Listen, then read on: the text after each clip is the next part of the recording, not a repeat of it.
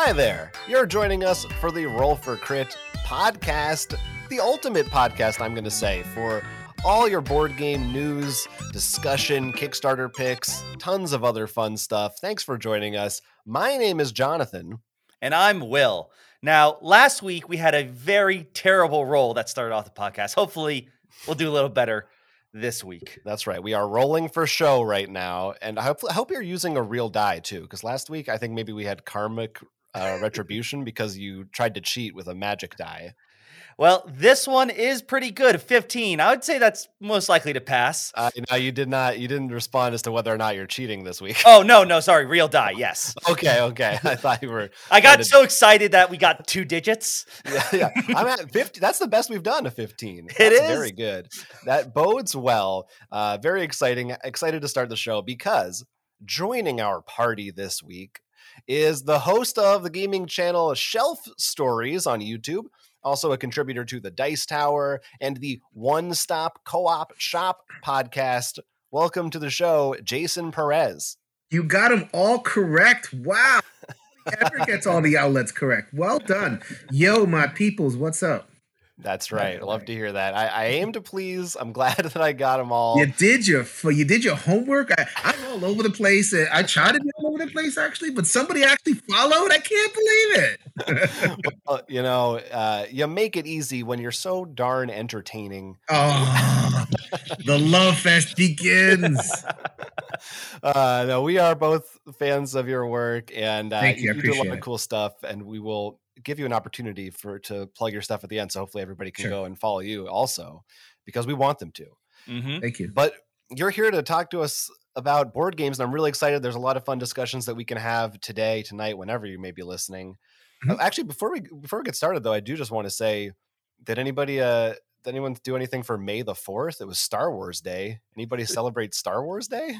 You want to know something? I was born in 1977, so I don't care. I aged myself. I'm 43 years old.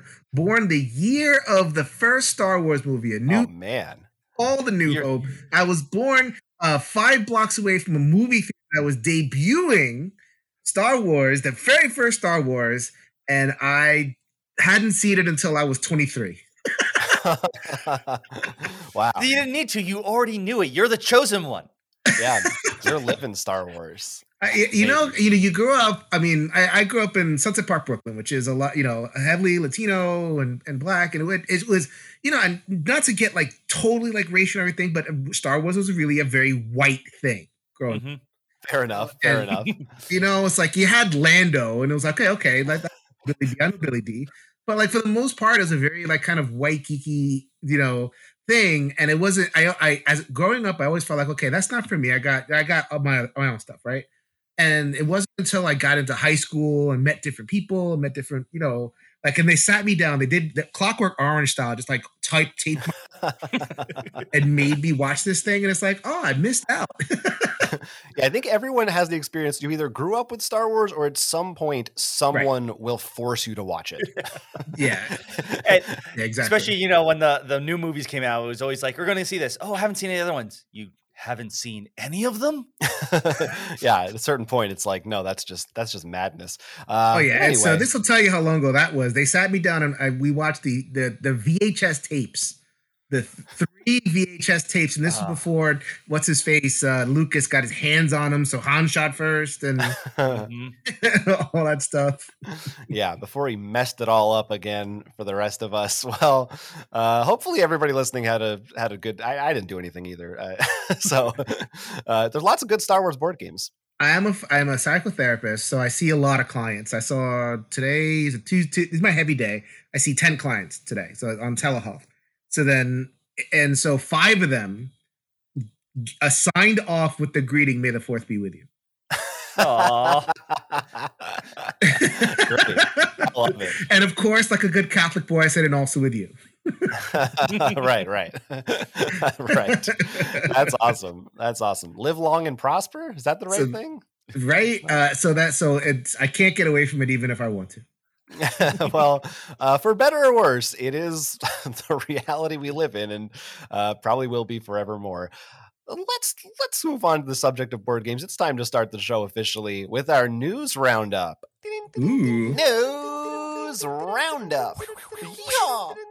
That's our. That means it's time for the news roundup, is what that sound means. So we're going to talk about some board game news. I mean, the biggest one by far is that Board Game Geek's 15th annual Golden Geek Awards Mm. are at a close for 2020. We now have the winners. These ha- were nominated by fans, members of Board Game Geek, and then voted on by also members of Board Game Geek. And they had a range of categories. I'll just uh, talk about a few of the bigger ones. Gloomhaven Jaws of the Lion won, I think, three awards Best Co op, uh, Heavy Game of the Year, and also Thematic Game. While uh, Dune Imperium took home Best Card Game. And uh, we also have Micro Macro Crime City, a game I was not familiar with, but now I'm very curious about, which won Best Light Game of the Year as well as Best Innovative. And Mhm. Lost Ruins of Arnak took home Medium Game of the Year. So there, there are more categories. There's a lot of different things we could talk about in, in this section. Those are some of the highlights, the bigger winners, I think. Jason, and, did- uh, did you? Yes, and also so so very wrong about games one for best podcast. That is correct. Yes. So uh, there's a there's a lot of good a lot of good talent out there. I mean, uh, other, with so very wrong about games or any of the other winners, are there any that jumped out at you uh, that uh, you're excited about, or anything that you thought maybe deserved to win or even be nominated that wasn't? Did you vote in these awards? I vote every single year. Uh, five games for Doomsday with Ben Maddox is a crime that that man has not gotten the recognition in terms of a podcaster, a content creator. I think he's one of the best, most intelligent, entertaining people out there. He just has a different voice. You know, he's very different than anybody that's out there. So plug for five games for Doomsday. Ben, if you listen to this, yes, I'm kissing your butt. All good. Um, I don't know. I mean, like, so Jaws of the Lion is interesting because not everyone counted it as a separate thing. Uh, you know, because it's because it integrates, right? It's like it's basically more Gloomhaven, and Hmm. Right. play Gloomhaven, you know, you played this game, and so like, what the what the, what Jaws of the Lion did was it made it shorter, and it added the book and not the tiles, and it's like, and it's still Gloomhaven. So like, I, I, I get it, it's hard to the scenarios, but you know, should this be on the same par with you know a brand new design? So Mhm. what do we, you know, Gloomhaven and then Pandemic Zero? It's like, man, you know, what, what, where's the, what, what are we doing? Sequels over here? What are we doing?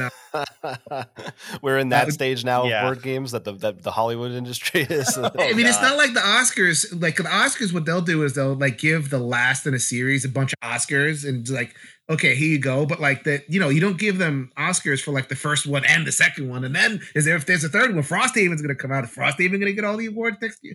Next time? I, I hate to tell you this. Yes, it is. Yeah. I know the answer to that question already. you know, Uh, and I, yeah, I, I, I, don't, I don't really care, but it's like interesting to note, right? It's interesting to know because the Dice Tower Awards did not count Gloomhaven at all. They just took Hmm. Gloomhaven off the shelf and we got different games. And Isaac felt, you know, he had a, he had a tweet about it. He's like, Ooh, I know why, and I got all my awards ready, but so yeah, Yeah. it's just something that's that, you know, if you're talking about sort of striking things, I mean that that stuck out to me the most. What do you think, Will? Did- Does the Jaws of the Lion deserve the the hype, the wins, or anything else on this list? It is very hard because I totally get where that's come from. Like, you know, when you have a standalone expansion, it really is just part of that game. Right. Gloomhaven does feel a little different because it's not like you're shuffling characters, you know, but it is still like Frosthaven, I think is far enough rem- will be far enough removed, maybe. I mean, we'll have to see when we get it. And, you know, so I'm really if you that said also, I will say in the very unpopular opinion, I have yet to play Gloomhaven with anyone who hasn't mm. like come out of it after a few games being like, I really don't want to play this. Every person I've said it says that. No one wants to play any like finish Gloomhaven. One person does. That's my brother, and because he he's like it's almost out of spite. He's like, I will finish this. You're talking about the original Gloomhaven, well, he played Jaws. right? Well, I was both of us. I liked Jaws actually a little more than the original Gloomhaven. I I, I Right. think it's. Uh, you know, it certainly is more of the same, but I think the things that it does do a little differently, it does better. They're small, but they're important d- differences. Yeah, I agree. yeah. And and are the but so you said small. Are they too small? Like is should it should it be taking air out of the room for like another game. Like, I mean, I guess it it goes to like, what's the point of these things, right? Is the point, you know, No, the, these You're, you're absolutely right. Yeah, I'm like, is it though? Like, it's not really. It's sort of like uh, I guess a little bit when we talked about the innovative like award. It's like it's not really innovating Gloomhaven. Mhm. It's just quality. If, if they feel more quality of life, Mhm. it's almost Yeah, like yeah, the- bu- the it- book is it's like so much buying an insert. The insert doesn't change Gloomhaven usually. Like, yes, it's easier to set up, but you're not going to now make that. Everyone doesn't love Gloomhaven now. They have they have an insert or something. and there's a separate award for this stuff. There's a separate award for best expansion and some of these other things. So like, uh, I don't. Yeah. I because so we did a top 100 co-ops over on the One Stop Co-op Shop. That was a big episode 200. We led up to it, and controversial. I just threw them all together. People voted for Gloomhaven. People voted for Jaws, and I'm like, you know what? They they they integrate. So it's like I just sm- smushed them all together, and I don't know. Like I just that see that that was so I'm revealing my bias over there.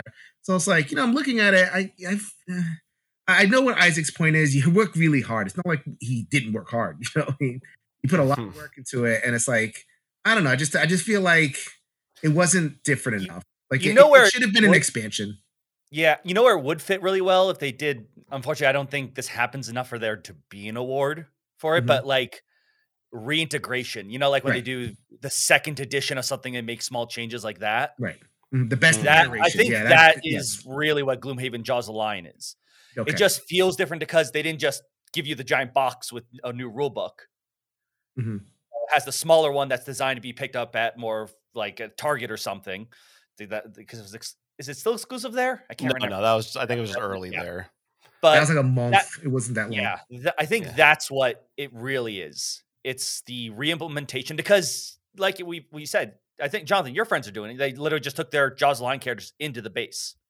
Right. Right. right, Yeah, it's interesting. I hadn't I hadn't really thought about it that way. I mean, I think what's uh, what you have to consider about these awards too, talking about you know what is the point of them, is the Golden Geeks. They are voted on by the people, right? These are kind of the what are people on Board Game Geek? What are the real hardcore board game players playing? What are they into right now? So from that sense, maybe it is fair to put there. It's just like, well, people voted for it, so I guess that's what people are prioritizing. They're the same people that voted for Wingspan for best thematic game, strategy game, and best family game, and best innovative game. Like eh, they won every single award it could it could win. See, it's the same people, and it's like eh, so saying that it belongs to the people is like a grain of salt at least.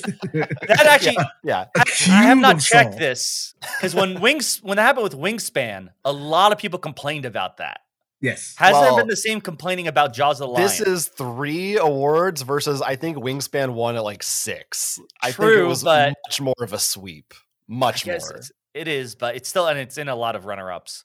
and it was Uh, mutually exclusive category. So it won for like the best strategy game and the best family game. Like they're separate for a reason. People. right.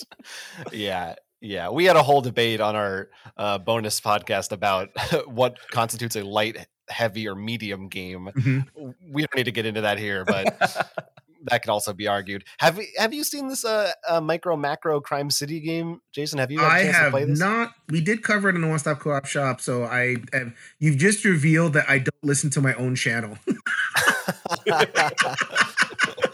well, that's how it goes sometimes. I haven't actually gotten to it yet, but no. Once it once it won the award, I'm like, wow. I mean, it's because they were on it. Like they were. They've been recommending it. The Mike and Peter and those guys. So it's like you know, I, I trust their judgment. So it's like it's in the queue. Like I don't know if you guys because I you know you guys do reviews, but I don't know if you guys are at this point in your reviewing it where it's like, oh my god, look at that queue.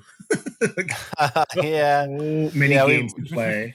we've been there. Yeah, it's uh, Uh, yeah. it can be rough, but and it it's like cool. you, you you hit those pockets where it's like you don't have time to actually play games for fun. It's like okay, here comes the next one. Here comes. I mean, You know? oh, you're preaching to the choir, uh, especially exactly. with the pandemic in the past year. I oh my god. I don't think I've. What does what does it mean to play a game for fun? I don't know if I've done that. Yeah, so like, oh, play Macro Macro City. Here you go. Lend it to you. It's like, okay, am I reviewing it? No. Oh. yeah, especially you know, uh, at least for us, one of our big things was the, uh, the weekly game nights. Was when we got our friends Yeah. together and like, sure, we'd bring some work with us, but there's a, a chance we're going to do something that we wouldn't do anything about because we just want to play another game of Legendary. Sure, Right. we we've seen that over and over, but it's it's like our thing.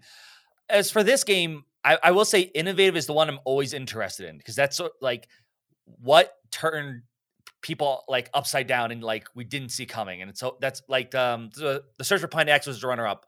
I had a blast with that one. Mm. Like the complete puzzle solving. And frankly, it was a, a crime that I didn't play it with Jonathan because I think it has every single element he likes. Yeah. I feel like I stole from him. you did, and you should feel bad about it. Uh, but overall, I thought the awards were, you know, pretty pretty good. I mean, not all of them were would have been my picks, but I, am just happy Forgotten Waters won Zoomable. I think that was the one I would have been really sure. sad if it didn't win. Yeah, I think mm-hmm. it did deserve that one for sure. All right, so those were the 15th annual Golden Geek Award winners. Very exciting stuff. Uh, mm-hmm. moving on, next story involves Board Game Arena, which is a digital board game platform. And it was just a, a few months ago that it was announced that Asmodee acquired Board Game Arena or was merging with them in some way. Uh, the the financial details are a bit murky, but it seems like they're they did what they do with everyone, and just acquire them. And we are now seeing kind of the fruits of that labor as a result of that acquisition. Uh, mm-hmm. Splendor, which is now owned by Asmodee, uh, has been released on Board Game Arena. It is the first game out of to come out of that deal. It is fully playable right now, just like all their other titles digitally in browser. So kind of interesting to see how quickly that turned around. They're also running a tournament from May 5th to the 23rd. Uh, so if you want to try to compete in that, see if you can be the best Splendor player out there on Board Game Arena. Jason, are you a fan of uh, of Board Game Arena and or Splendor? And uh, what do you think about this? You know, this implementation or just the announcement of of this all happening right now? Certainly, Board Game Arena. Board Game Arena is probably the best platform that I've used for like multiplayer games.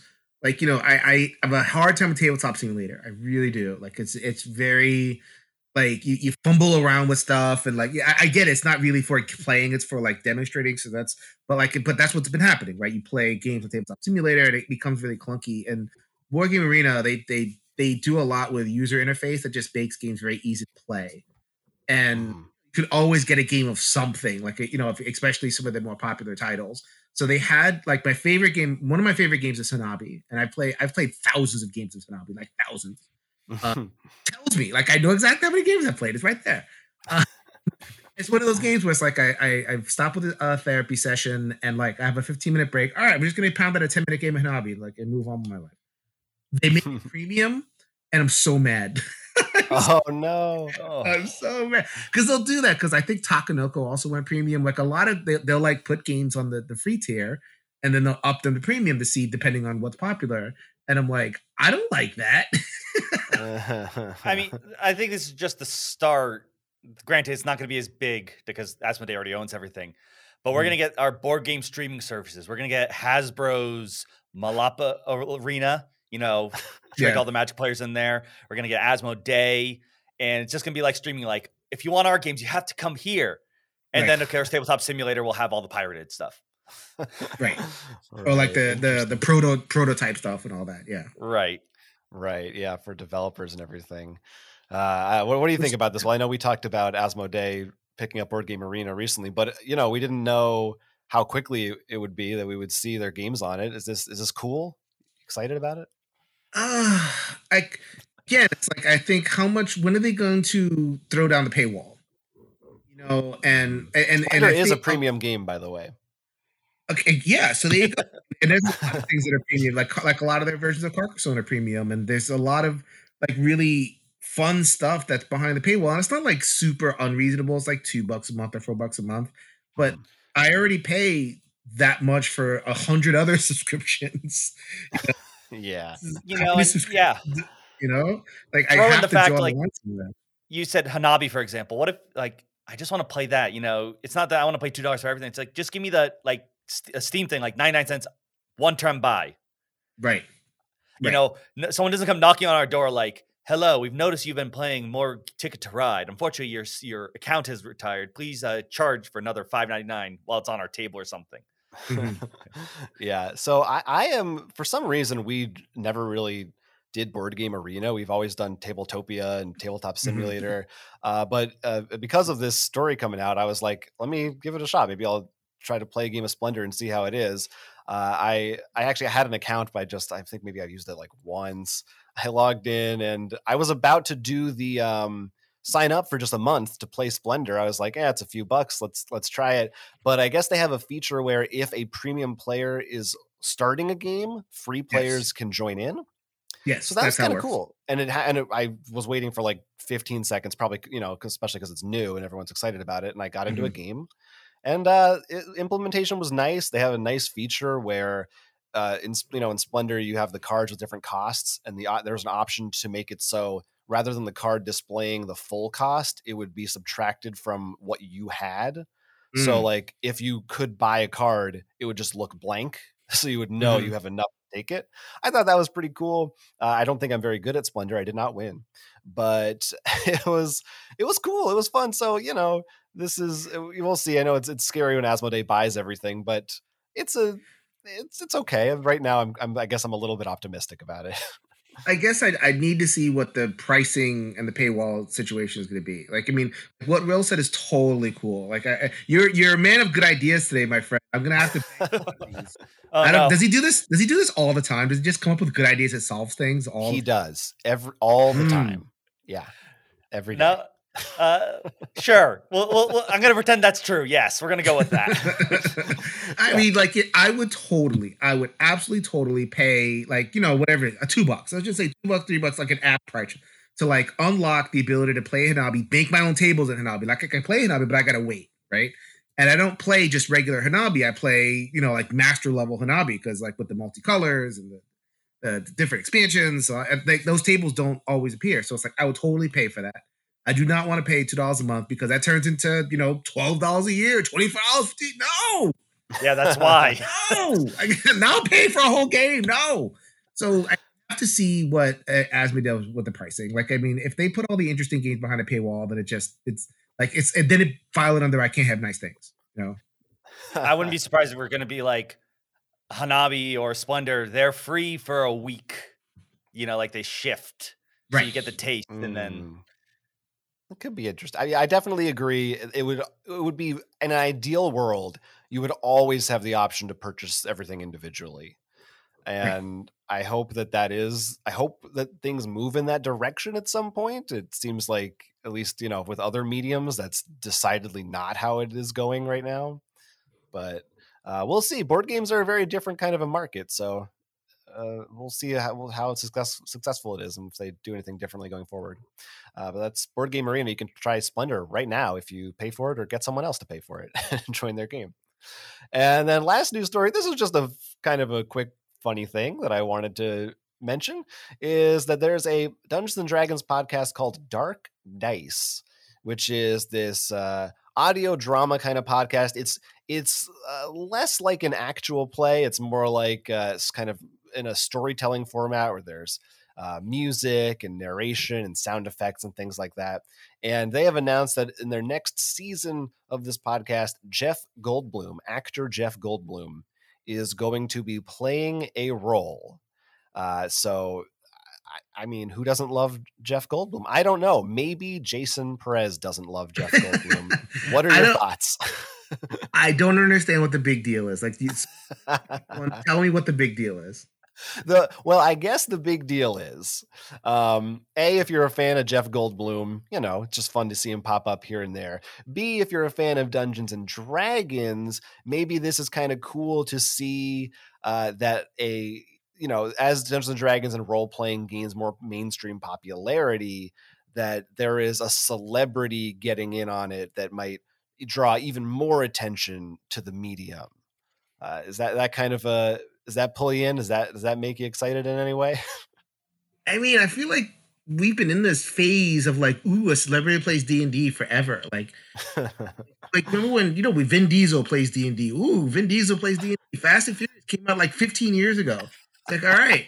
Or Tim Duncan plays D and D, or Joe Manganiello, I think his name. yeah, yeah, yeah. Mention He yeah. plays D and D, and it's like, all right. I, I look, I'm not against that, but it's like at some point, can we just like grow up and be like, yeah, yes, of course, plays D and D. This is not a big deal anymore, people. We don't. Yeah. We're not. We don't have to like scrub for every single like popular person. Like we like they just like re- relegates us to like you know we're we're the um Or I don't- it, like we're the nerd, and then one of the jocks is like ambled over to our. It's like, ooh, look, a jock ambled over to our table, and we're popular now for like five minutes. You just need to get out of that mindset. Come on, D&D I is agree, and- Just right. early on too, like um Fast and Furious. I'm like now that you said it because I'm so Vin terrified- Diesel. Diesel, thank you. Like it didn't like then it felt like yeah, that's just what he does. It like now it's like it almost feels like it's cool to say you do that. Like yeah, no, I'm in the like no, it's not like I feel like now it's like we're now introducing you know the newest hottest star likes cooking. Yes. I think Yes. we're, we're it, it's a hobby. It's fun. Everyone's allowed to join in. It's not weird that it needs to be like a, a, a news article. right. Now, in terms of the show, you know, I think that what's more interesting about this is the the growth. I don't know of like all these. Everyone wants these D and D shows with voices and like to make it more professional. And it's interesting because if you actually sit down for a game of D and D, they will not turn out like this unless you happen to only know actors. well, that's why you want to listen to the podcasts. Sometimes that's a lot more entertaining than listening to fumbling of dice for 40 minutes in between lines of Mhm. dialogue. Uh, but I mean, come on, Will, you're telling me that you don't want to, like, regardless of the what it means for the industry or whatnot, you don't want to hear Jeff Goldblum play D and D. Like that's not that just sounds I, fun. I'm not saying I don't hate it. I'm just saying like I, I guess it depends on the story because it doesn't matter how good he is. Dra- The most recent Jurassic World was not good. well, he's in that movie for two minutes. Let's let's be fair. That's not Jeff Goldblum's fault. uh, but yeah, I, I, like I don't putting know. the, the point being putting Jeff Goldblum on a thing does not make it good. Hmm, I, I, I might beg to differ on that point. think he might make it good. Um, I don't know. I think what's int- will be interesting about this, and I have not listened extensively to this podcast, but I think it's interesting that you know the, this is not a, a game of celebrities. It's just Jeff Goldblum and a bunch of other just regular people who do this podcast. So I, I wonder. I feel like that would be a hard balance as like as a GM and as players, especially for in, when you're trying to entertain people. Of how do you do you lean too much into? Does it just become the Jeff Goldblum show, or like do you try to pepper him in? And does he feel like because he does he gel naturally with the other players? Mhm. And I, I think he, I think he, I think Jeff Goldblum's an affable guy. I think he'd do well with it. But again, it's kind of if you listen to it, it's not really, it's not as much in the nitty gritty. Like even Critical Role, I think is a lot more. You get the sense that they're playing D and D. This is almost more. I feel like they're trying to hide some of the underlying mechanics underneath more of a storytelling experience. It's a different kind of a thing, but at any rate, that's Dark Dice, and whether you like it or not, Jeff Goldblum will be on it. Uh, that's I mean, nice. Uh, find a Yeah. way. yeah, I was gonna. You don't want me to do my. Uh, uh, uh, um, uh, I, I, I will. I'll roll. I'll roll. Okay, I can't. I don't. I'm sorry. I'm sorry, everybody. Please don't unsubscribe. Uh, we're gonna move on. It's time to talk about Kickstarter picks that we have this week in Kickstarter Pickstarter. Oh, this one looks nice. It's nice. It's nice. What about this one? Kickstarter Pickstarter. Was I doing a Jeff Goldblum impression in the Kickstarter Pickstarter bumper? Actually, I don't know. Anyway, we're talking about the crowdfunding projects that we want to highlight. We think you should check out. Uh, Jason, what what's your pick this week? I don't know what is my pick. What did I write down? I got I it here if you need me to tell you. Yeah, tell me, tell me what my pick was. It looks like Cellulose, a plant cell Yes. biology game. Okay, so I knew it was a genius game. I just went, I forgot which part of the plant what it was they made a game about. So, uh, or, so okay, so do you? I, I, you probably know genius games, right? I, I know of them. Yeah. You know what, what, of what them. else have they done? Yeah, I don't know if I. they off the top have of my head. done their their shtick is science based games. So they've done a lot of them, and I've reviewed a lot. I played a lot, Of, own a lot of them. I love them all. Um, Cytosis was the previous worker placement game about cell replication, and then they have Periodic, which is basically a board game on the periodic table. Like, here's the periodic table. We're gonna make a board game on top of it. And that was actually pretty good. Uh, Hmm. Comic um, is Oh. di- is a deck builder, and then Covalence was like a Hanabi esque, you know, like a cooperative game. So they they they dip into all these different like genres and like mechanisms, and they make science games out of them. And the science is usually pretty, you know, like kind of grade school esque. Um, you know, but and if and if you're like me, you don't know anything about science, it's like, ooh, okay, I learned something. and you can definitely see like the beginning games weren't that good, but then they're just getting better and better and better. Like the last couple have been just like outstanding, just as hmm. family games. And so like they so Cytosis really early, and it was okay, but they're going back into the worker placement well here, and it just looks better. It looks like lessons have been learned. It looks like um, you know, just you know, onwards and upwards, and it's funded, and it's like in you know the um, the it's the the community has really responded to it. So I just I just love this concept, and I and I, I stop by the booth every single year at like PAX and stuff, and I, I want to support them. So no, absolutely great. That's uh, cellulose for from uh, Genius Games. That's I I always remember their booth. I it always sticks out to me in my head whenever you know I'm perusing the in, in my mind uh, the stores during Gen Con and stuff. And I always love when a game can somehow perfectly get that like very educational, but also not just feel like it's force feeding you. Right it's it's very hard because I've got that's, like it's exactly what they're expert in. They're all games. All everything they produce is a game. Because hmm. I got this one, I'm blanking on the name of the game. I just remember I opened it and started reading it, and I couldn't. Like they were, they they were just, they were like not trying to hide the terms. Like this is an uh, an RNA cell, and uh, like I I understand that, but I'm trying. I, wish I had the rule book with me now. I could just read a passage. Very technical. To, get, to, to, explain how technical, I gave it to a pre med student right now to see if he can decipher and actually learn the game. it's not one of theirs, right. but like, and I, this looks like they actually understand. Like, we can't just dump the science there, right? You know that it, right. an idiot like me has to be able to play it yeah, they figured they figured that out a long time ago, and that's that's what I appreciate about Genius, and I want to shout them out because, like, you know, you don't just you don't just want the one shot, right? Like, you if mm-hmm. you do it, do it. And they and now they're at the point where they're like looking back at their older designs and like, okay, we can do this better, which a lot of people are doing. So, like, you see, you're getting new Sentinels of the Multiverse that that just finished. Uh, so it's like you know, Sentinels Multiverse was created his first game, and it shows so it's like, all right, let's do this better. Uh Hoplomachus yeah. theory is coming coming soon. Uh their new iteration for Hoplomachus, and that was their first game. It they're better at this. So they're going at it again. So like, you know, people are complaining where it's like, oh, I have the old stuff. Why can't it, you know, but at the same time, you want a creative person to just like keep iterating. And it's like if you want to support him, you support him. If not, if not. And this is another example of that, where so not only you're getting the science and it's an actual game based on science, it's better design. You know, it's people that have been at this over and over again. I, I absolutely want to support that. It's like the good version of to bring it back of uh, George Lucas doing the special editions of Star Wars. it's the it's the idealized form of that revisionism. revisionism. Well, uh, so one one of them doesn't get angry when you ask, "Can I see the old edition?" Right, right, uh, right. Uh, yeah, I, I, like the looks of this. one. This looks like what I would uh, like use to get out of doing actual work if I had a project in, in a science class in school. I would be like, mm-hmm. I'll make a board game about science. no, it would. I mean, it probably wouldn't be as fun as this, but uh, that's what it reminds me of. It looks very uh, cute. This one has. Uh, it's just in its last couple of days, so you got to go check it out, and it's thirty nine dollars to back the standard edition. Although there is a collector's edition as well, so pretty good stuff. Will you got a pick for us? I do have a pick, and it's a very niche pick, but when I saw it, I fell in love with it. All right. it is Mythic Frames.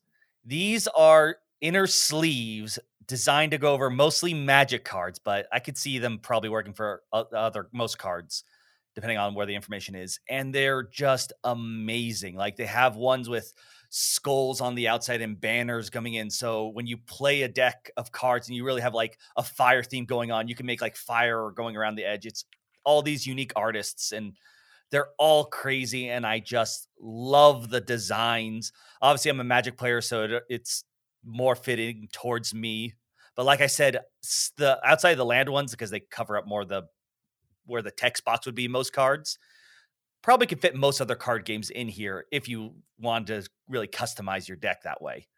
So and these are these are sleeves, just like they're just cool sleeves with cool designs. Yes, pretty much on the inside. So it's almost like there's uh, imagine seeing like the like ones like glass panes along the edges, and they're not the full sleeves; Hmm. they're the inner sleeves. So you actually put another sleeve on top of it, so that way the backs, you know, you uh, you got to keep the same backs for your decks, or else you get some uh, you know weird markings. Or if like Marvel Champions, I think has three different color backs Right. You know that kind of thing but yeah i just thought these are beautiful and anyone who's into a card game that you sleeve a lot like this is something at least that, that you can add your own little personal touch to that i just thought was really cool That's kind of cool. I, I do like the idea of stuff on the front of the sleeves. That's I don't see that done too often.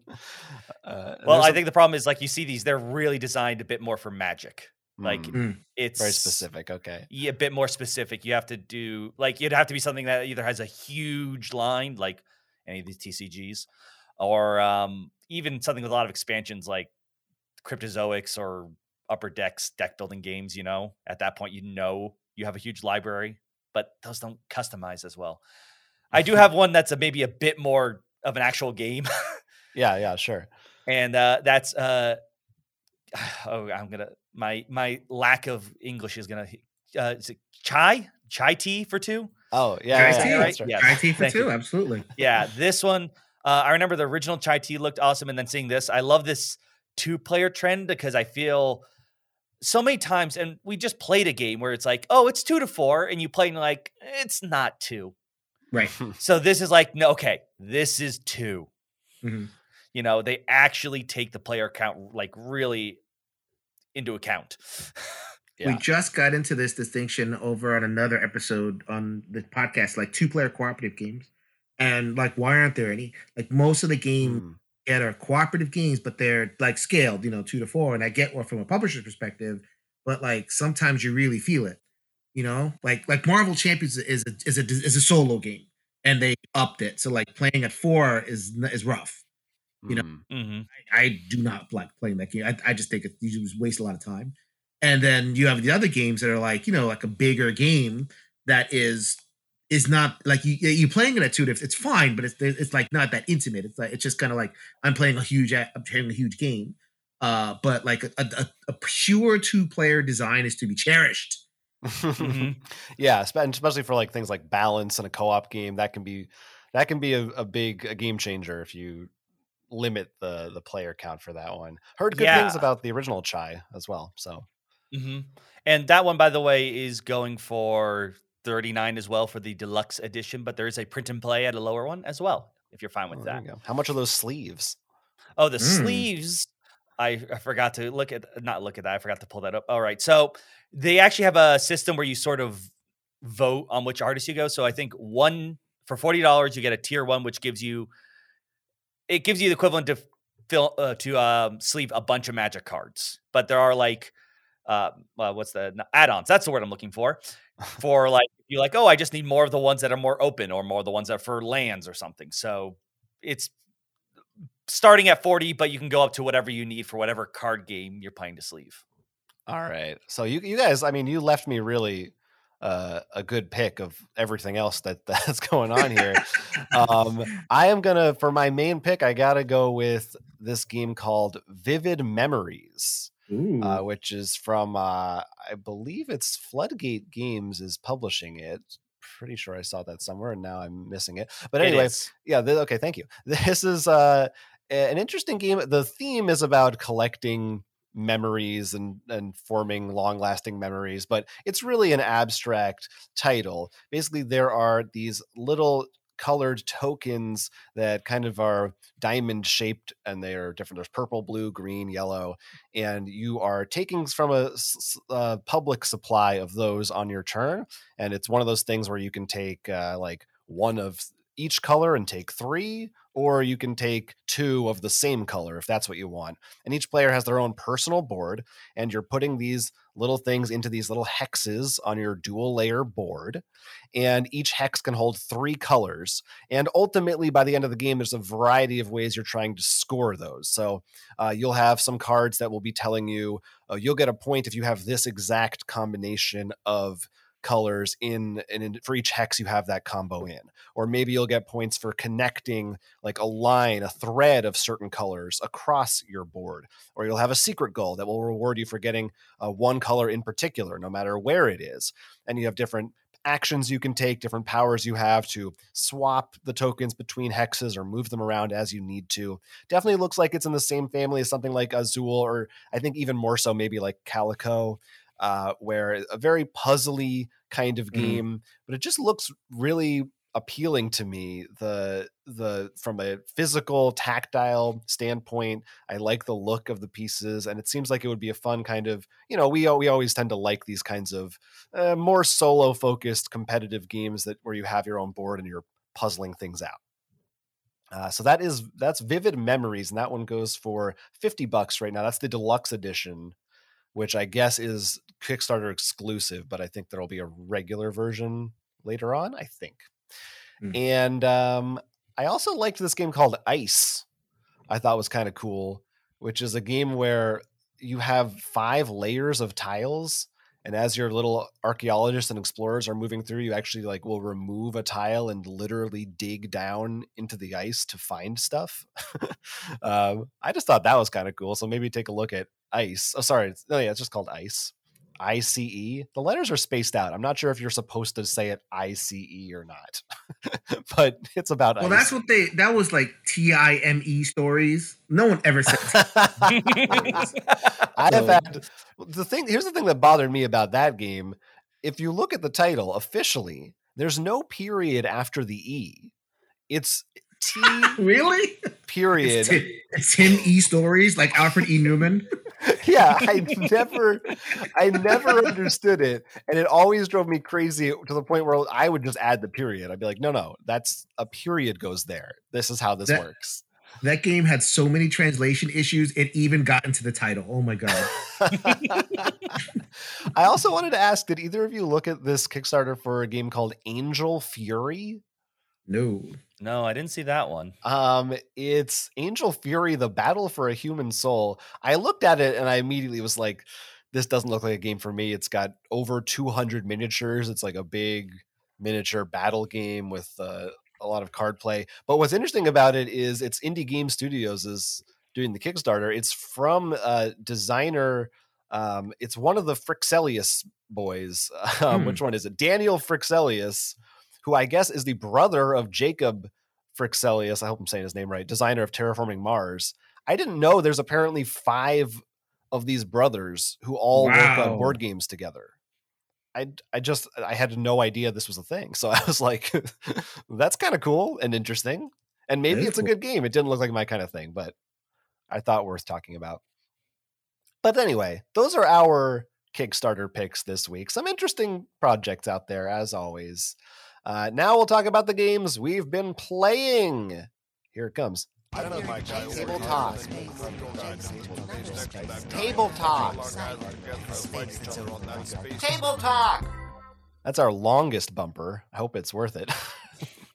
um, the games that we have been playing, tabletop games. Jason, I'm I'm very excited. I want to hear what you've been playing and what your thoughts are on these games. All right. So very briefly, okay. So I have two. Am I allowed to have two? Is that okay? Take, yo, you can, oh, have, you can you can have as, as many, many as, you, want. Take your time. two is good. okay, so the first one, my first one, I know you y'all haven't played. So it's a Sea of Legends. Uh, this one is from Guildhall Studios, and was you know fortunate enough to be sent a copy. And I'm working my way through the rules, and I'm not like a like a I'm not a like a rules uploader. Like I can't just like read a book and like upload it into my brain and like know how to play like the people can. like Neo i in the Matrix, you don't download it into your head. Like Michael Kelly, who like reads like who gets nothing but Kickstarter things, He's like uploads it and he can just figure it out. He's a designer, so it's like I get it. But like me, it's like, uh, where's the watch it played? Where's the quackalope? Where's this? Where's the like everything? And so it's like it's it's it's a big game. That's a big exploration uh, for wonderful players, like you know, exploration in like the like a fantastical version of the Caribbean, right? Uh, and the idea is that you are gonna like getting notoriety, so it's like a race. So you're doing, you're getting into adventures, and the adventures are app driven. So you can go from place to place to place to place uh, and level up. So like a little bit Forgotten Watersy, like in terms of the you know you know to going on in like a big pirate adventure, but more definitely more tactical play on the board, right? Mm. And Right. struggling. Wasn't this? Am I? Sound, Mm-hmm. I think we saw this on case. Was this also like you'd also meet NPCs and have relations like either like yes, they're your yes. rival, your lover, or so on and Yes, so forth. Yes, you start off with like a um a uh, you start yourself, your rival, and a lover, and then there's an NPC that kind of like roams around. And like multiplayer, it's actually I'm a solo player, and it's much better so far. And I haven't like really really gotten into it yet, but so far it seems that it's a better higher player count game because the NPC is just kind of roaming around. So you know, like if you if you're playing high player count, you can be like, okay, go NPC, go bother them, and or like Mm. mess up the board uh, and you know kind of change things. It's it's good in multiplayer. And solo, I feel like they like speaking of like to player count, right? How do you who what's the basic thing of a game and how does it adjust? I, you know, I'm still I'm still kind of looking for trying to find the fun of solo. Uh, but Mm. Playing it, it's not. There's only impression, right? This is only my impression. Uh, and so you know, kind of talking to people, it's like okay. Um, and so figuring it out if it's good for solo. Like I feel like like I don't know what you guys like, what your opinions of solo are, but like when it comes to like these big Kickstarter projects, they have to play solo because you know in the pandemic you're not doing it anyway, and like if you're spending all this money in a game, it just the value proposition just goes way up when you can just like okay, I I'm not going to play with my group or I just want to continue it alone and be good. There are definitely like especially if it's exploring i feel that always seems like it works so i mean that's why in video games open world is doing so well Right. because we like that now i am curious on your thoughts of this when it comes to solo though i feel sometimes the solo game i'll play and it just becomes less of me playing a solo game and more of there is a computer i need to make sure its program is done and by the time Mhm. i'm done with it i'm like oh what am i doing on my turn now Right. Yeah. Yeah. Eh, there- There is definitely a, a, a fair amount of that here, where there's a lot of upkeep. Like I'm I'm thinking more about the NPC and I'm thinking more about the board than I am my my players so far, and that's not a great thing. Mm, mm. but And I it- feel like I still again I haven't like totally plumbed the depths of this game enough. Like I feel like there is a fun game there. Like you know, in terms of the adventures that you get in, I haven't busted through the app yet, but it, that's whatever. But like the the system of upgrading, right? Like and all the things you could do for notoriety, that's fun. And so there is fun to be had. It's just like, does it? I'm still waiting for it to kind of cohere into a good solo adventure. And I, I again, I have to have games that play solo. And I, to your point, Will, exploration. Like if it's an exploration game, if I'm, I'm not playing it solo, if I can't play it solo, it's not going to get played because that my, Mhm. my my groups, my friends, they got no time for that. We got too many games. People like too you know. Uh, so I'm still waiting for the solo fun, but it, so far there's potential. So that's that's the um I'm, I'm I'm gonna play more and I'm eager to play more. So that's Sea of Legends. Yeah, I remember. I, I love the look of this one uh, when we when we saw it on Kickstarter, and it's a theme that I find very appealing, and the style of game that I really like. And yeah, it is definitely it's a big plus, especially for these you know big, heavy games that carry on of narrative and things like that. That you know, if you can just do it by yourself, you don't kind of worry about getting anyone else together, especially now uh, that is absolutely a bonus. So Right. hope- uh, hopefully, it sounds cool. Hopefully, you, uh, you get deeper into it and it'll maybe we'll warm up to it. I don't know.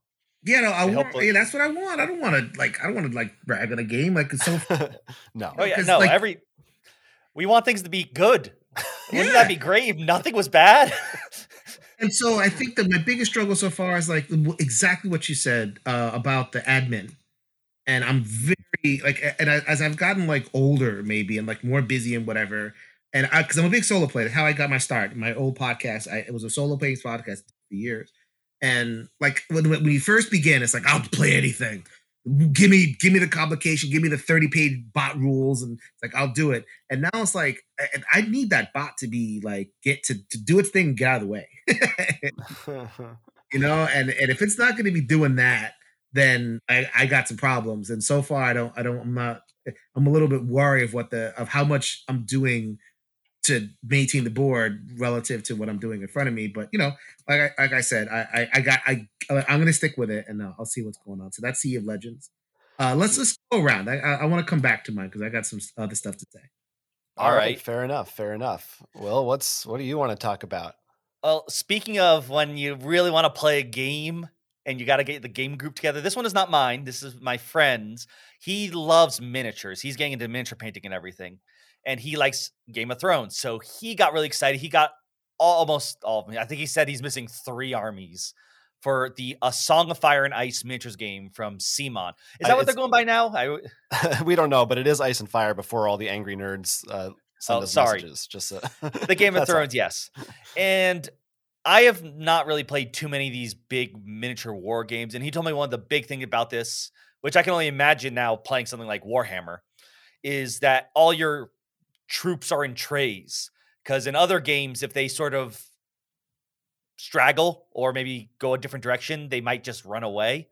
So Mhm. this, you don't have to worry about that. And I'm just imagining like, oh, that's good because I'm sure I would spread my troops out and then he'd be like, yeah, they all ran away. right. They're like literally they're on a little rectangular tray that's grouped so they, they cannot move without each other. Right. Mhm. hmm And now I know he said this is this rule may be changing. So as of now, when we're recording, so just letting you know in case you're like, that's not how it plays anymore. Uh, there are commanders who do not sit on the board. You actually place them off to the side to this other little track. It's like a worker placement thing, and it's each side usually has three, and there's only five, so it's a first come first serve kind of deal of these special abilities. And your cards will say like, if you control the crown, you get a bonus. So there's this whole idea of like, do I activate my troops first, or do I take those so he can't get them from me? Hmm. In the end, though, it will come down to a lot of dice rolls. Mm. So there's gonna be times when like I should be fine, and he went for his like killing blow, and he rolled like one one hit.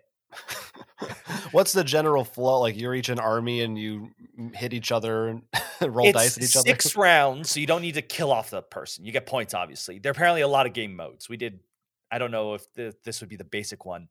And there's terrain pieces on the board, just like uh, it, Jonathan. If you remember the X-wing or Star Wars miniatures games from Fantasy Uh-huh. Flight, Sure. but instead of just being a wall, they have certain effects. Like one boosts your morale when someone's trying to scare you. Another one terrifies you because it's a pile of corpses. So there's a lot more ta- and then you put objectives on top of those. So it'd be like, well, if I hold this, my melee attack is stronger, but I'm in range of their range units, which of course you can imagine they do a pretty good job at uh, taking down even your most heavily ca- uh, armored cavalry. so overall, as as you said, we are not big miniatures gamers. I mean, and you are also not a person who is that big a fan of Game of Thrones. Did you find anything to take away from it personally? I mean, it's nice to just sort of have the square. I will say I can understand for some people being like, well, why do I even have the tray of minis? Because I'll just have the square. Like that's Mhm. my unit base. That's kind of funny. Uh, but it did have it has a really cool way how it keeps track of the health and how they get weaker or stronger. I don't know how the balance of all of them and like I, Jonathan, you saw his collection. It's in a huge bin. It's- So it's think- one of those games that where you almost I feel like you got to prep what you're going to bring or have people come to you. I think that's really its biggest challenge. You need you need a, a war room. yeah, I think we posted a picture on our Instagram. When I saw this collection, but he's carting it around in a giant bin. Like it, it's it's insane. I couldn't believe uh, uh, how how much room he needed for all this, and it didn't even all fit in there. There's still more, and he still needs to buy more to go. I think it. only the uh, collectors, not collectors, the starter box was not fitting in there. Uh, there were three boxes oh, that were not three? inside of oh, it. Oh, I only Yeah. remember that. I saw three, and I think they were all the full size, like some kind of base But yeah, box. in the end, it's hard to comment on it since I'm not as much of a miniatures war game. Uh, I will say, in the end, I still like having like a board with spaces. Mhm. It's just something you know. It, it's nice to be like- Reassuring. yes, that I'm not afraid. Like, am I six inches away? Because I'm really bad at estimating stuff like that. Like Yeah. with cooking, I'm like, oh, I'm not. No, I'm gonna be like, no, I need to measure. I need exact ounces. I'm gonna be way off. you must be be better at baking than cooking. Uh, only because I'm not. I'm not as much of a sweet tooth, but yeah. Mm. Hmm, hmm. All right. Now, the other two, one I did a group, the other was solo. The first one being Block Ness that just came out. It's Mhm. Snake the board game, and it's adorable. Mm. It is just really funny to just Snake make- as in the Nokia cell phone game. Yes, that's exactly what I'm talking about. Imagine Or multiple centipede, Snake. I guess. The centipede kind of it's like it's similar, but Wait, different. isn't Centipede the you're more like Galaga, or am I thinking different? Isn't there a centipede where you're? I, it doesn't matter. Let's just go into Block Ness. Pretty much, it, think of Snake with multiple players, but because it's 3D, you have pieces that can go over other people, but you Hmm. can't go under. So you have to like try to get your smaller pieces out first, and trying not to block yourself off. It's it, it's pretty fun. It only plays in like 15 minutes, so it's definitely one um I recommend, especially for family. I think it's perfect. It's nothing complicated. It's continue the line Mhm. but it doesn't feel like I could play this more easily with most. I think most of the people in our own game groups. Like we will have fun. That's a plus. The last one I did solo was Canvas. This is the art crafting game. It's mm-hmm, yeah, uh, similar to Mystic Vale. Mhm.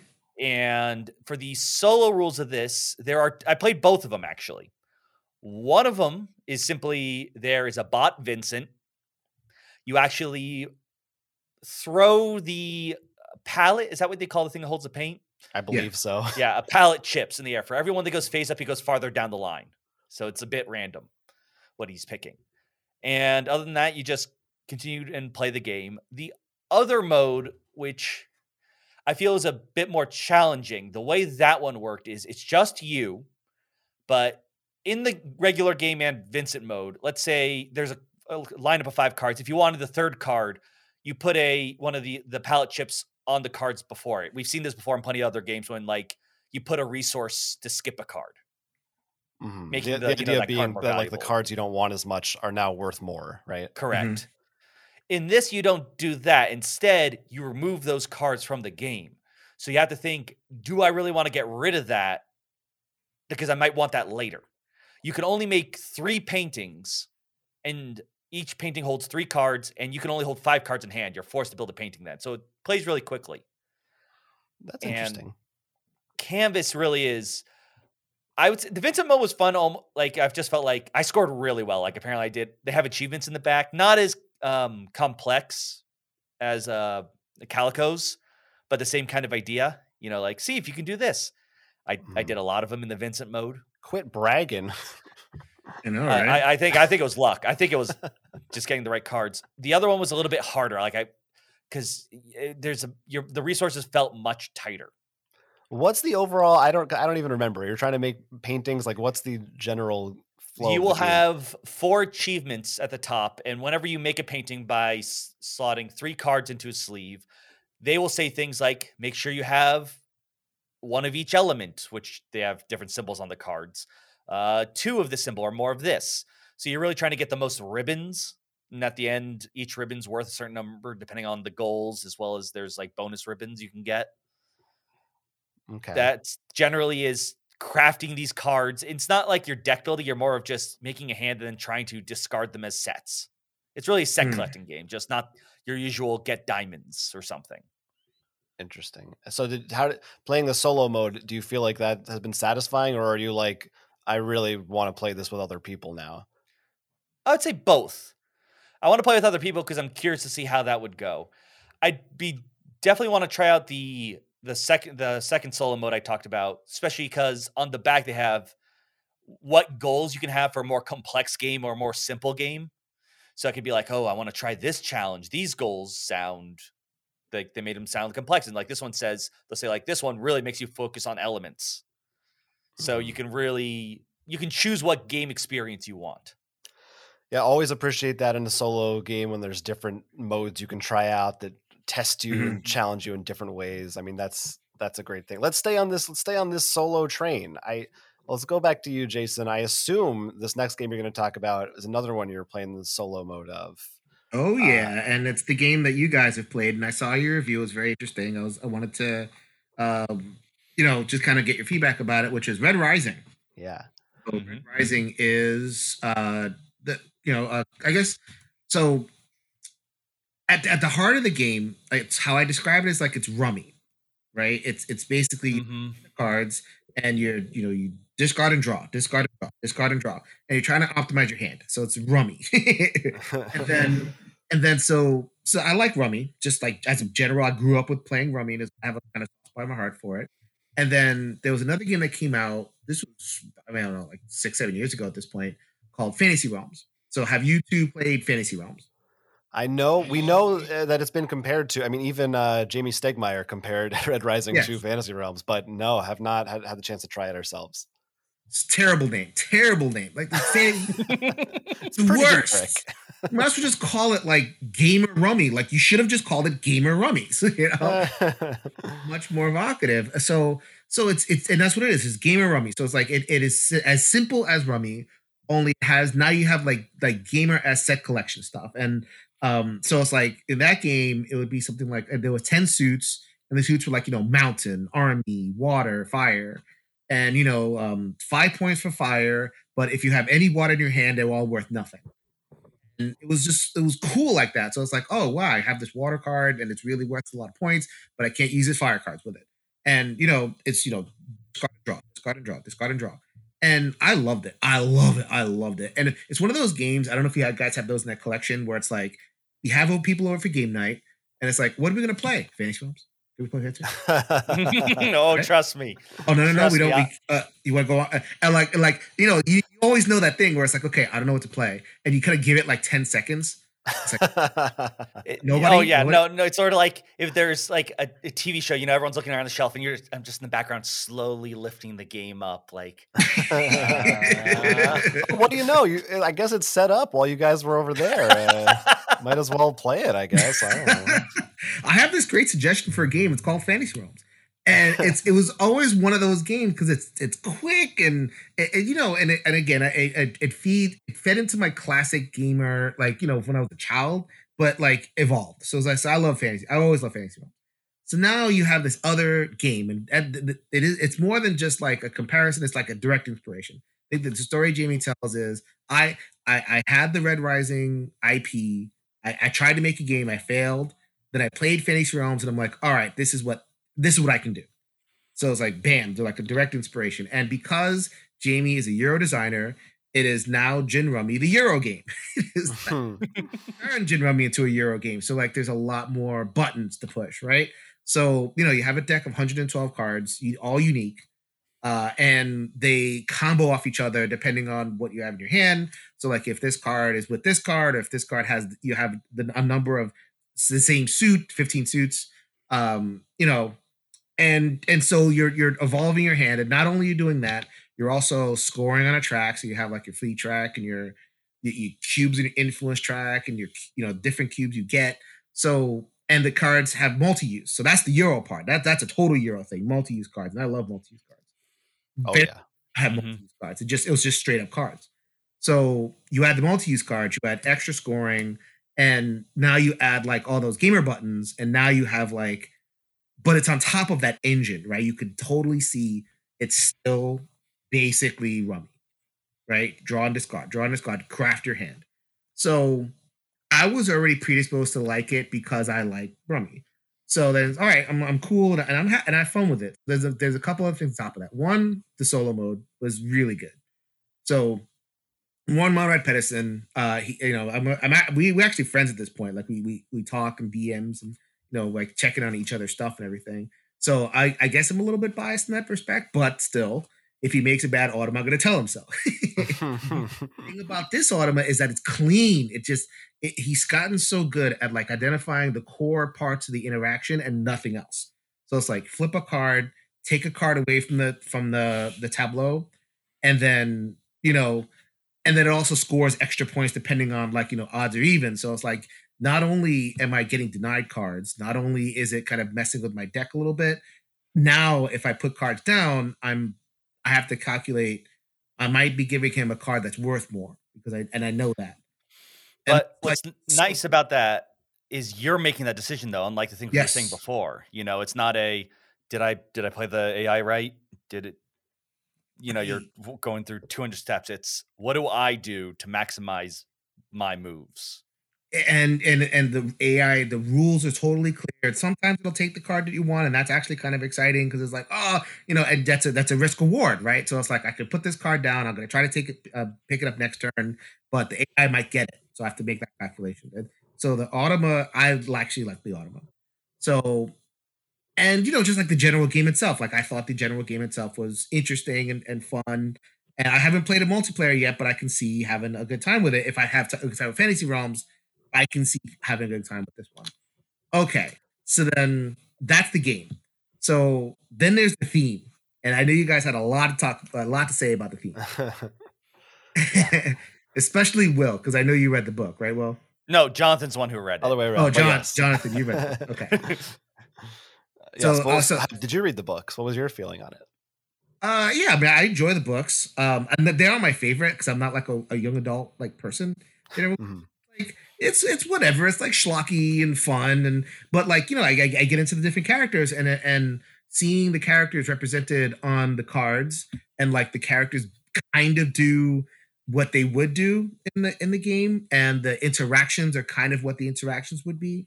And I thought, and you know, and the art, everything came together, and I thought it was awesome like i thought this like they really did an amazing job to realize to to I, the word i use evoke. Like this game evokes the world you know? And i've heard a lot of criticism. I think you, you guys articulated it uh, in a way like okay this game does not immerse you right? There's no like i don't feel like a character in the world. And that's you know and that that's valid but i think like the like Jamey knows that. Like you don't Mhm. Fantasy realms and go, oh, this immersed me into the world of fantasy realms. No, this is that's not what the, a rummy game should do. What a rummy game can do, and what he saw was like it can evoke the world. It gives me little pieces of the world, and like a const, like a like a, a constellation, right? And it's up to me to kind of form the constellation and connect the dots. That's my brain, and so I know the world, and I'm connecting the dots, and I'm there. I love it. I love it. I really did. well, For I- I- me, yeah, go ahead. who doesn't like I said, I did not know anything, and I said this in a review. One of the things, and I happen to like a lot of things though that like this have you know a very big, large cast of characters. So when you see the one character, you're like, like it's him, There he it's is. Cliff Jumper, and it's like that's sort of what he does. Right. You know, y- y- it's sort of nice when you get to That's see sort of them. what he does. well, I mean, because you can only do so much in Right, a card right. game. Right. It, it it is fun to see that. Uh, I am curious though, which version of the game were you playing? Because Oh, I know Well, I had like, a, I had a review. I had a review copy, A so I review got co- the, okay. they, had the collector's edition. Yeah. because I, I I was just curious because I don't I still don't know if they have the gold foiling or not on the other one. It does not. It does not. I love that gold foiling. I wish more things did that instead of like holographic because I think it looks so much better. Like I've seen a couple other card games do it and it looks so good. yeah. Well, I am. I'm definitely. I'm very happy to hear that uh, you loved the theme and and you, and you thought it worked well. Uh, it's as you said. Uh, we say in the review. I- For me, I found it somewhat lacking, and I definitely see uh, where you're coming from, and I agree that. I mean, obviously, I know that Jamey is a huge fan of the book, so I, I no part of me is like thinks that he didn't get it or didn't or Mhm. anything like that. I definitely I, I see where he was going with it. I think a big part of it for me was a little bit of a matter of expectations where Right. you know this this is the only red rising game and in I, before we knew what it was going to be only knew that it was announced i was reading the books and i had so many ideas running through my head of like man what could this game be? I'm thinking about like scythe and tapestry. I'm like oh what who knows? There's like you know minis just all these different ideas i had of so many different directions you could take this property. And so i think it was that was like seeing it as you know it's a simple straightforward card game. To- I, I like the game a lot and i agree with you about the Mhm. solo mode i think is really good but uh, it i think that was a big part of it for me was just like i think now I, i'll go i would go back to it and be like yeah it's good. I, you know i have no i don't have a problem with the theme. I think there's some stuff that's done well. I do i would love to see uh Stonemaier or someone else tackle it in in a more let's face it, a Ameritrash way that would Well, that I would immersive. like. Like. like that's the word you're looking for. Is immersive. like you yeah. want to be a character in the game. And I think I saw a video where Jamey's like, I I tried and I failed. I I I, Mm. I been trying to do it for years, and he tried to make an immersive, like you know, like you kind of need a mini in order to do that. Like he's, he's said before, Ameritrash, you know, going through the adventures, or like a 4X or something, something with like a board and, and spaces and tactileness and everything. Right, right. Think he tried and he just couldn't pull it off to his satisfaction. And it's like, you know what? Let me just take a complete left turn. Let me not go the immersive route. Let me go the evocative route. Let me go with a simple game that just you know, like like like a constellation. Like I'm going to put a bunch of stars together, and I'm going to rely on the player's previous knowledge for them to, you know, like you see the three stars together in the sky. It's like, oh, that's Orion, you know, and it's like okay, and it just you just carry that if you know that cultural referent. So then, mm. Like, Jamey just gave us 112 stars, and, he, and, he, we put I put it together. I'm cool with that. So like, there's a couple of the games that do it. So like the the Dresden Files cooperative card game was another one from a couple of years ago. So I'm a, I'm a huge Dresden Files man, way bigger than you know Red Rising. But you know that was it was a cool card game. It was puzzly. It was not thematic at all, like an immersive way. It was very evocative because the different books kind of put together enough of the book elements, and then I put in the rest. And like there's a couple of other games that like I, I just love when games if you can't be immersive then just like give me a bunch of toys to play with and I will take care of the rest. mm-hmm. Yeah, I, I, think for us uh, or I like I have um there's a Goonies card game that maybe is along those lines. Um, oh no, I, I wanted to like Goonies so much. uh, I, I, don't have that much experience with it. I I thought it was like it was okay, but I haven't I've only it played it like once. it was so I was so disappointed. It's the same thing, right? The Goonies Adventure card doesn't it's it's it actually that one tried to be a little bit more on the immersive side because it was like a like it had a mini, but it was like the it was like a mini of five characters right? So you had, and you could see like you know Chunk and and you know and, and the different characters, right? And you you put you move them from card to card, but the mechanisms were so crappy. Like it was possible to like lose in turn three. Type mechanism. Oh, yeah, oh. yeah, yeah. It had a little bit of that, but hey, Goonies. They have a logo on the cut box. It makes me yeah right. but, um, I think for me, I think one of the best examples that I I feel like I reference a bunch is uh, the Lord of the Rings game, the Reiner right. Knizia Lord of the Rings, where it's not super immersive, but I do think the mechanics in that game, in their own way, make you feel kind of like the characters it, on that journey of, of the fellowship. I feel like that's a great version of Euro, but still thematic in its own way without mm. doing like a full, there's a soundtrack and a and flavor text and stuff like that. Um, and uh, yeah, and yeah I guess like you know, so I, the so the other reason I appreciate it is because I feel like if a game works too hard to you know do that immersive thing and like make you a character in the world, then I, I just like I don't I, I'm I lose it right. You're you're working too hard. There's too much. There's too much mechanisms over here. You're trying this, this, and this, and like it's not. It, it sacrifices in like just clean mechanical stuff, right? Like you know, I like like um well, I think the example of that, perfect example of that is uh, many games have the keyword soup. Mm-hmm. Because they keep trying to make each character, you know, feel like, and next thing you know, you're like, all right, what is teleport and reboot? I thought you meant they have the keyword soup. Like that's the keyword. It's like this oh, this oh, yeah. card is edible in broth or something. Yeah, yeah, okay. yeah. We're like, working uh, on that. Mm-hmm. Yeah, uh, plus th- plus three versus characters who are good at soup. yeah, yeah. Well, actually, okay. So you're so um uh you're a magic guy, right? I oh yeah. Think Magic is one of the most thematic games ever. Right? Not right. in an immersive way, not in a way that may, you don't feel like a wizard on the, you know, the, the blasted plains of Shadesmar, you know, like swirling shadow bolts. But it the way that the different colors work, the way that the the the cards interact, it evokes a really strong sense of what it's doing. So, like if you're playing a blue deck, you are you you get that controllery sense, right? If you're playing like like you know back in the I used to play way back in the day, like in the '90s when it first came out. So like you know you literally had you know fireball, shadow ball, those are cards as opposed to you, what you should you should check your collection. It's probably worth quite a bit now.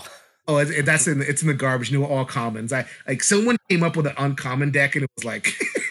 I think even with common, some commons now can be oh, really? weird, weird things. To, oh, that's a whole other. Especially whole, now, I think we just yeah, talked don't, about don't it. Get him started on this two weeks ago about how they even like they closed the grading market for cards, like Mhm. also sports cards and stuff, just because apparently in the pandemic, everyone's like, we're going to card games now. Mm. That's the thing. Yeah, and we- but like, and and, I, and it was a, it was a podcast with uh, one of the magic like storytellers, right? So there's, there's people that write novels and books, and they write the story lore and they all that stuff, and they were and they were saying how like the card game got them into writing for them because the cards themselves and the interactions of the cards evoked such a strong sense of world, and it gave a sense of emergent storytelling. So you know you can tell you can have a narrative in a game, and that's fine, but that's to me, I'm actually not as excited about that. Like, I don't need a bunch of narrative. I don't even read it. Like, it's like I want the the, the story to emerge from the mechanisms, and I want the story to emerge from the just the interactions. And so, like, Cool. Magic. Like, if I were to like play a game, and I, I'd actually play Magic in therapy. It's a very good game for teenagers. Like, I, you know, you get like you know one of the pre-made decks, just you know, lay it down, go, and I let them win so that they feel good about themselves. But whatever. Anyway, I see you're not playing stacks. Oh no, not at all. No planeswalkers, no none of that stuff.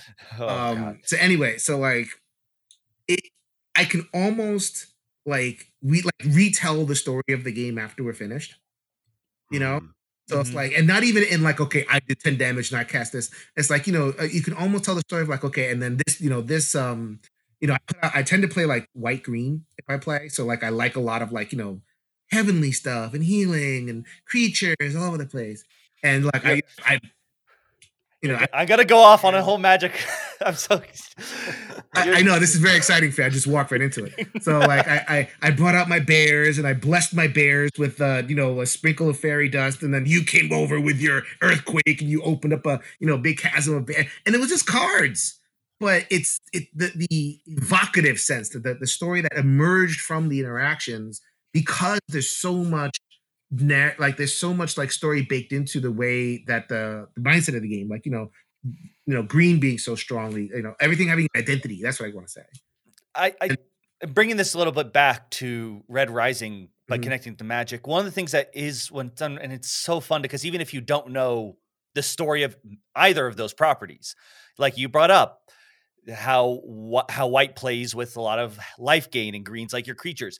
In this, I'm like, oh, I noticed that the like the purple is a lot of media and they're doing Right. points this way, and the blue wants to really focus on that ship track. You you know you you get the the groups and what they're supposed to do, and I feel like right it's so much easier to connect with the world and the characters that way because you see how they all interact with each other that way. And then of course, then you hit that one card that's like with these two specific characters, and you're like, oh, he's a gold card saying that. I guess those are his bodyguards. Mhm. So like, even though I had known nothing about the world outside of like what Jonathan told me was like there, there's social classes, like Mhm. that's all I know. I could start seeing where each person fits in, and you And get it- excited then when you're like, oh, I Mhm. got I got the this group together. You know, uh, and it might have zero to do with what actually happened in the books like it might like like zero right so like i remember i played um star wars rebellion if you guys have have played that game that game's amazing and It's, I'm yeah. waiting. It's it's one of the games I'm hoping to get to once we're all healthy and not uh, in, uh scared of meeting up. and it's like you know so they have the characters like you have you know the familiar characters leia and jabba and all those people and it's like you know in the movies um like jabba never captures luke and changes to a wall and but like in the game it does and you could totally see that like it's almost like you're making fanfic of your favorite game and i think red rising doesn't it, you get to that fanfic point obviously. It's just, it's just a, it's a rummy card game for it's a, i always come back to it. it's a rummy card game. How thematic is rummy going to be? However it it still gives me it still puts it right there for me. It doesn't arrange it in any way. It just puts the pieces there for me and i can put it together myself. And you know as you were saying the you know the it, it- you i can put it together in a way that makes sense you know the the purple act this way and the the gold are haughty they barely interact with anybody and the you know the artificers are like you know pretend to be other people and it, it i just think that it just does a really really good job on that level but without the immersion and i think in terms of if you want immersion you're going to be disappointed but that's an expectation thing not necessarily Right. Not a, not a game problem. Right. I'm with. I, I I agree with. I love everything that you're saying. I definitely uh, agree, and I, I I also love when, yeah. I mean the the the stories that we tell after playing a board game, the best ones are always, uh, oh, what happened on turn six when this player decided to do this, and not oh, on page 14 of the storybook when we found out Right. this paragraph happened. Right, right. Not nearly as exciting as the actual what goes on around the table, the, the the story that you create with each other, yeah, with the mechanics. I mean, not to take it too off topic, I'll, I'll bring it back into my wheelhouse away from magic. Uh, one of my favorite, uh, uh, like uh, th- that's one of my favorite kinds of video games. I love um, like Metroid. You know that that's a game series where uh, with a few exceptions, like super look at Super Metroid. If anyone out there knows for Super Nintendo, there's no like cutscenes. There's not like a plot, so to speak. But when that game is over, you feel like you lived a story just from what you did as it went on. And I think that that can be in in any kind of game. That's some of the best storytelling. You know, there's a reason it's it's a game and not a movie usually. Are- Are you saying you don't like the movies worth of cutscenes from Metal Gear? oh, Uh, I like those too. I like those. Ugh. I like it all. oh god. Now, if Jeff Goldblum was in a Metal Gear game, I'd be even more excited. Uh, I am just going to close out Table Talk with one more game, and it's another solo game. I love that. I love we have this. This is a fun theme running through this. I mean, running through most a lot of these weeks, as is the case right now. But I played the new print and play uh, cooperative variant of Keyforge that Fantasy Flight Mm. put out called Rise of the Keyraken. So Keyforge is, of course, their unique card game from Richard Garfield, uh, jumping off from Magic. And normally you're playing against one other player, and you each have a deck with different houses, and you know you're playing creatures, and you're trying to use the cards you have to collect amber. And if you get enough amber, you forge keys, and you forge three keys to win. This is also a game with a lot of keyword soup, if we want to if we want to say that as well. This Mhm. Keyraken version uh, I printed it out. I went to uh, I went to FedEx, local local FedEx, and I printed it out from their printer. And I, I don't usually do that. I'm not a big print and play guy at all. So this was kind of a, a new fun thing for me. Very sad, and this is this is me getting out now in my life. And the way that this one changes it up is that it's for between one and three players. You're working together and you're facing off against this Keyraken, which is a giant kraken that has its own deck and on its turn it flips out a couple of cards it could flip out more depending on what happens and it'll have its own sets of creatures which are actually like parts of it so it'll be like a tentacle or something like that as well as its own artifacts that will support it and the, it does not forge keys instead it uses amber to surf rise to the surface of the ocean and the idea is if it does that four times then it like makes it all the way out and is going to just destroy the world so you're Mhm. trying to kill it before that happens at a certain amount of health. And um, what's cool about this, the idea is how they kind of sold it is that certain decks that maybe aren't that great in a competitive format in Keyforge. Uh, if people don't know, every deck in Keyforge is unique and fixed. There's no deck building. Um, will maybe work better in this version of the game. So some of your decks that you didn't think were that great, you can bring into the mix and see how they work uh, this time around. I I just played one game. Uh, I used a, a deck I hadn't used before from the Worlds Collide set, but it had three different three houses that were from the first set, so I was very familiar with them. So I didn't really get I don't know how much of a new experience I got, but I lost. I lost, but it was kind of close, and I did enjoy my time with it. What's interesting about this is that in normal Keyforge, it's you know it's all about getting amber and getting your keys and usually you do that by sending out a bunch of creatures and using those creatures to reap. But in this version you win by killing the the boss. So Mm. it's much more focused on the creatures and their attack power. And usually if you kill one of its creatures that also does some damage to uh, the Keyraken itself. And so that was kind of cool. It changes up the game a little bit if you like the more f- creature focused style this might be something to look for uh, there were some, and I think there are going to be some weird, interesting card combos with this, uh, the rule set of this one as well. Like I, there's a card I'm not going to remember the name of it, but uh, if you activate it, it's an artifact. You can activate it once each turn if you declare the correct house. It will you can declare a house, and for the next turn, your opponent cannot reap, meaning get more amber, with that house. And all of the Keyraken cards are one house. so uh, I Hmm. had that out early enough. If I keep using that, get a good enough train with that house, theoretically, I could stop it from reaping and really put a stranglehold on its amber. I'm sure it has other ways, you know, to get around that. But uh, there's fun, different like combos like that. I think that are possible that you couldn't do in the normal game. And I think this is a great shot in the arm for Keyforge because, like most competitive card games during the last year, uh, it's just been, you know, you can't do the tournaments. People aren't going to stores as much. It's kind of been suffering. I think. I think Keyforge, especially, um, they're still. I don't know about the sales, but it seems like the community is a little bit, a, a little bit thirsty for content. Well, it So- got off to a rough start because the the availability wasn't there. You know, yeah, it, it was hard to find packs because you had the, the power gamers that were just buying up all the packs and you know four horsemen i'm looking for you know these different sets and everything. And then it's like by the time you know you you got back to like okay let's get some um you know let's get packs in there then we had to close down. It was kind of a bad timing thing for it. And i and i haven't played it but like people people that i know just like swear by it. They love this game Yeah, it I, was it reminded me how much I do love it because I never get to play it because it's only a two player game and uh, it's just hard for us to. uh, That sound it should be. We won't get into the the contradictory nature of this, but so I find it hard to get two player games to the table, uh, and I would love to do it more, especially and also for a game like this, which is you know these kinds of games you you usually want someone else who has played it a bunch Yeah, and yeah. you can't just be like hey let's just try a deck and you know it's not as much fun. But yeah if you like solo stuff i think it might be worth uh, just giving this version a try and just pick up a deck and print it out because I, I thought it worked pretty well.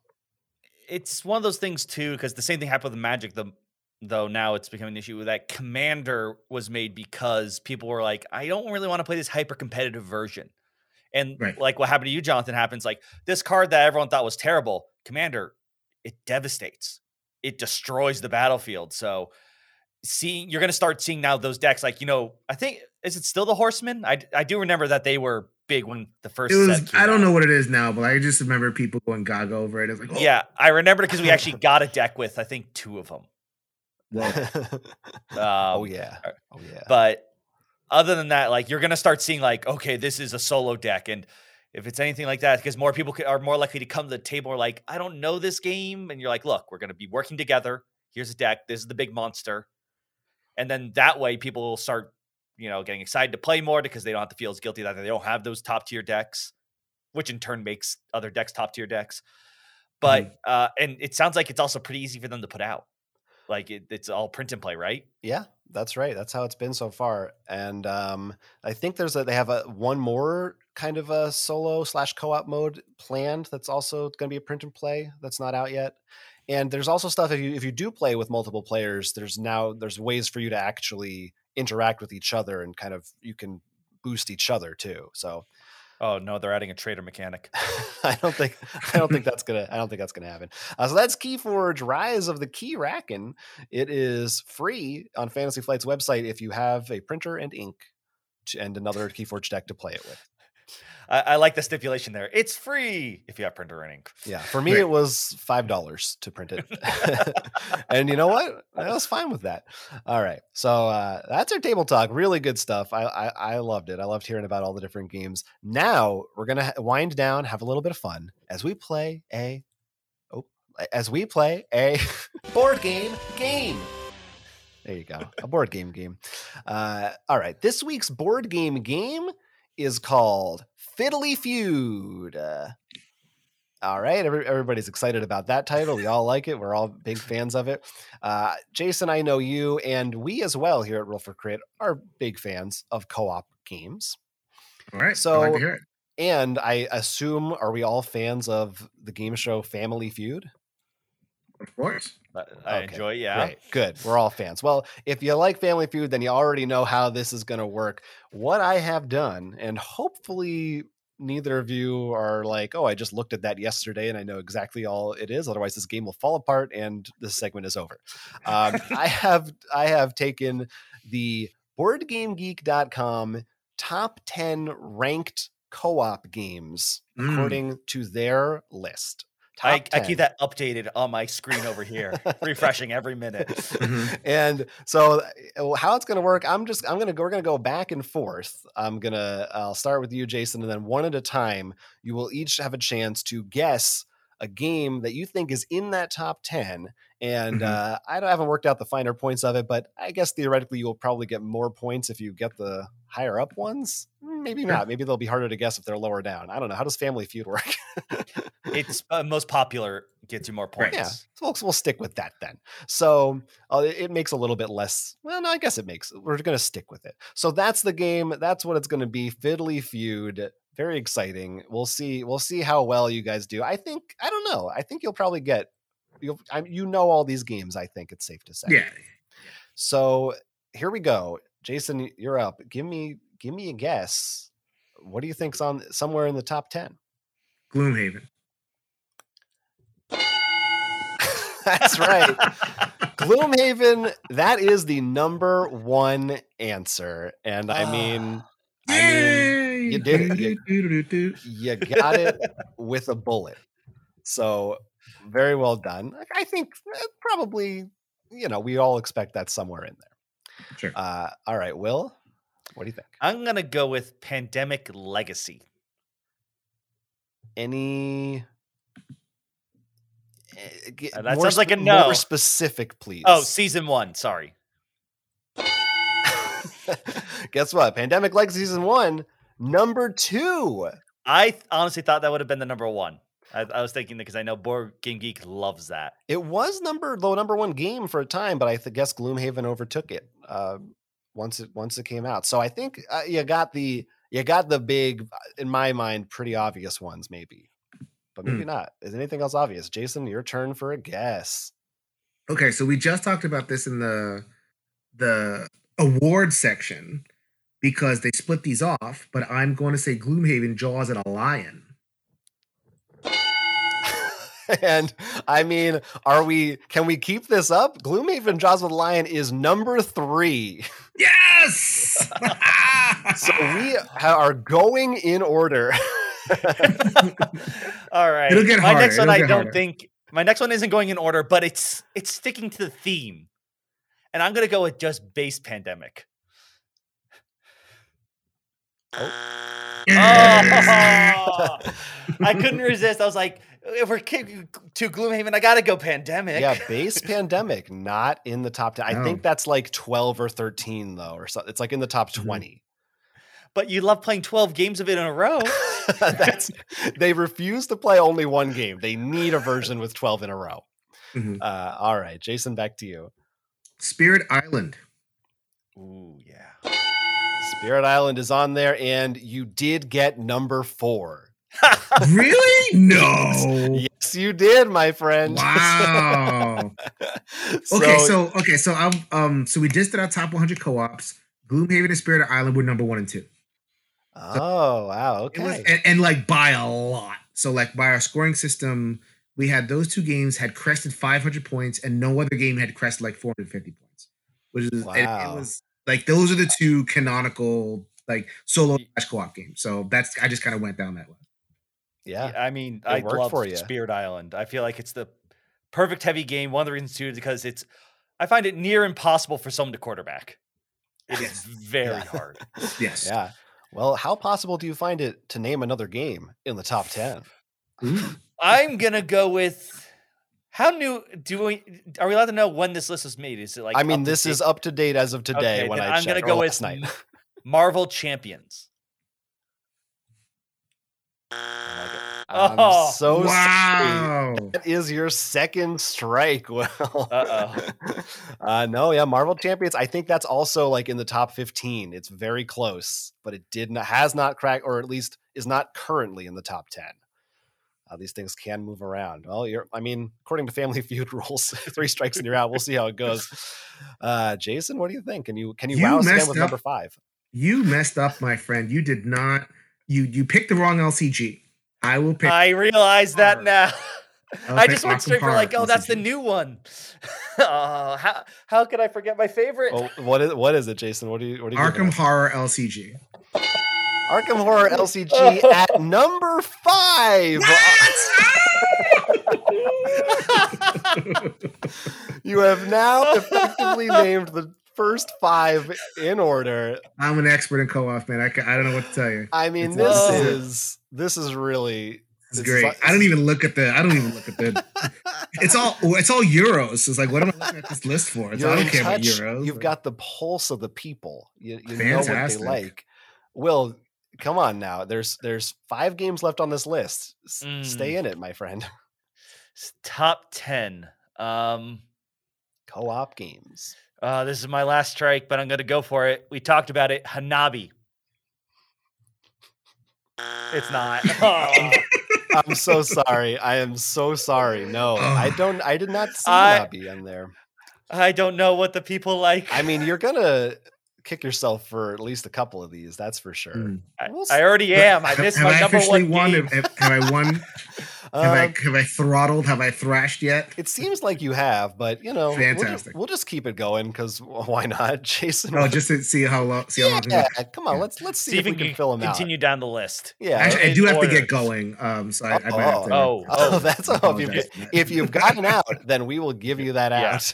I know I, I actually have another thing happening. So that is totally fine. And Jason, congratulations. You have officially won Fiddly Feud.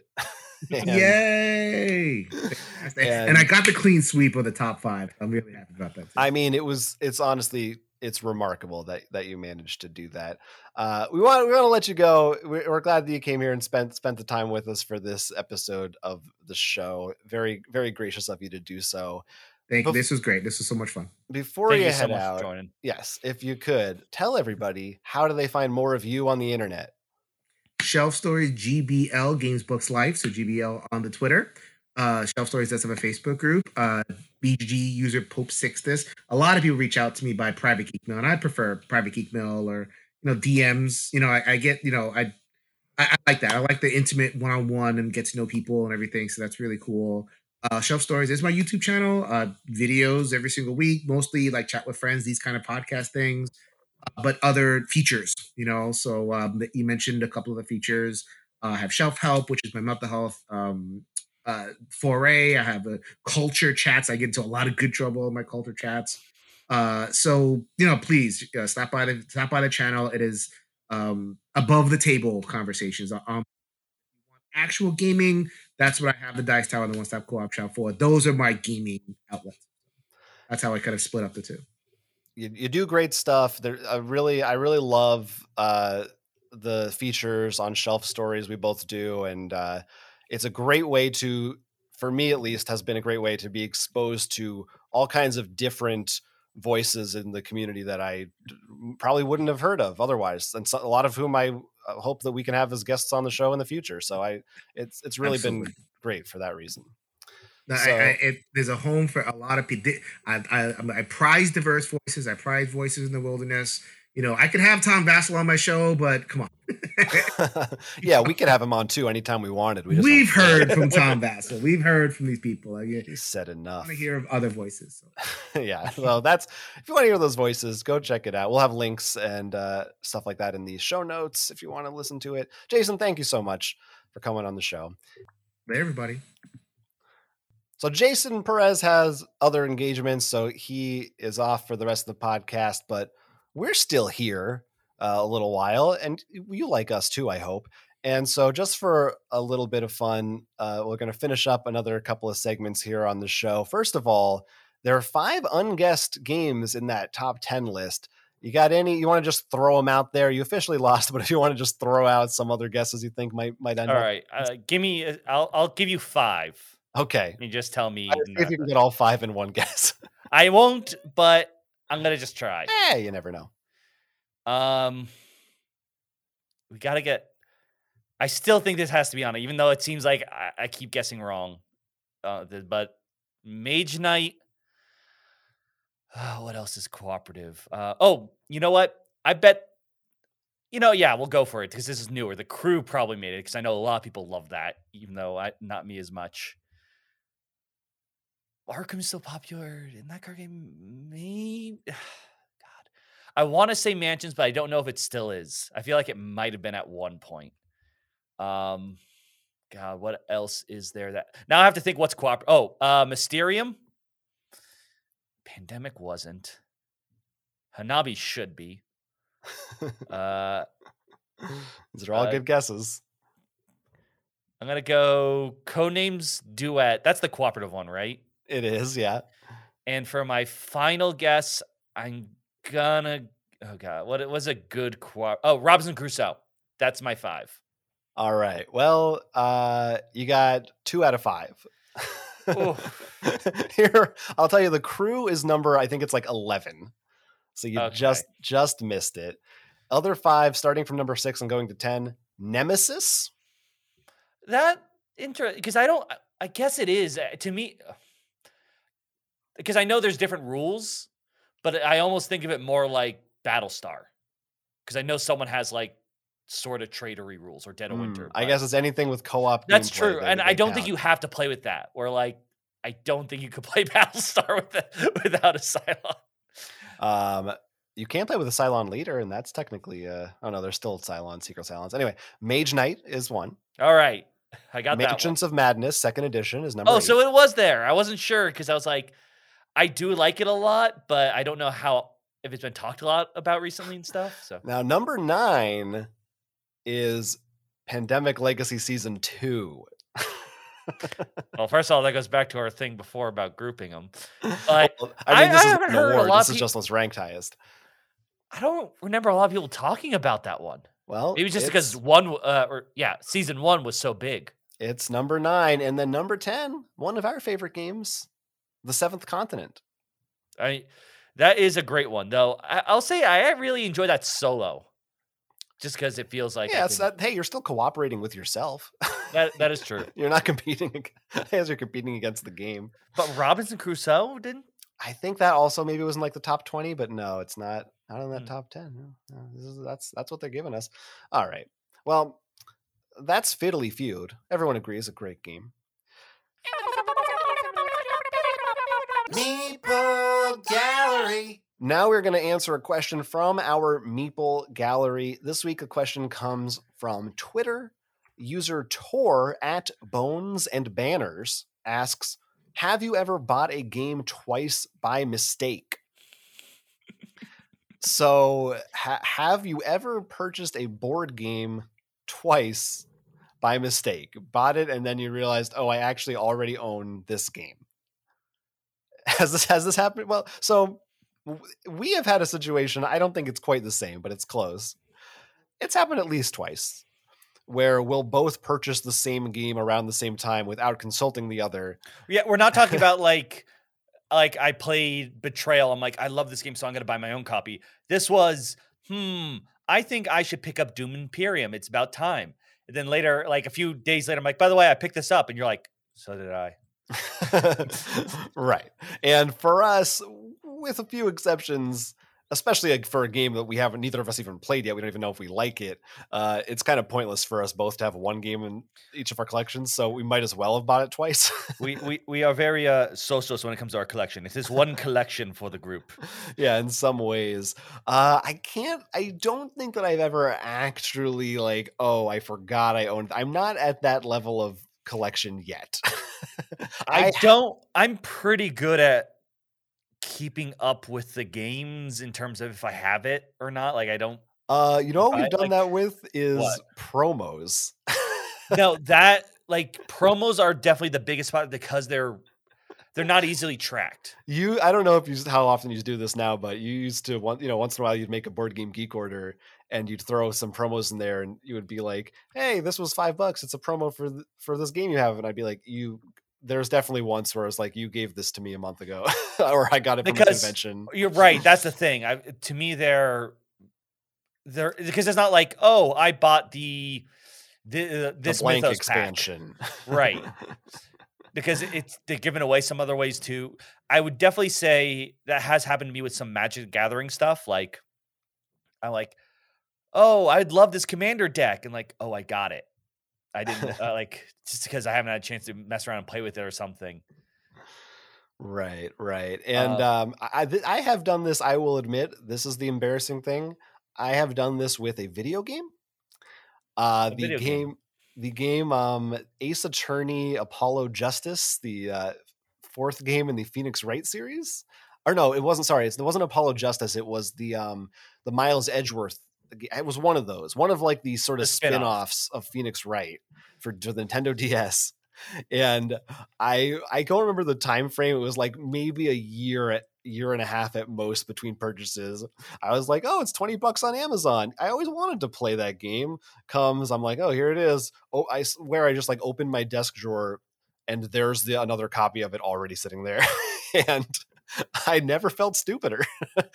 like I hadn't played, I never I bought it and never played it and then thought I should buy it and play it.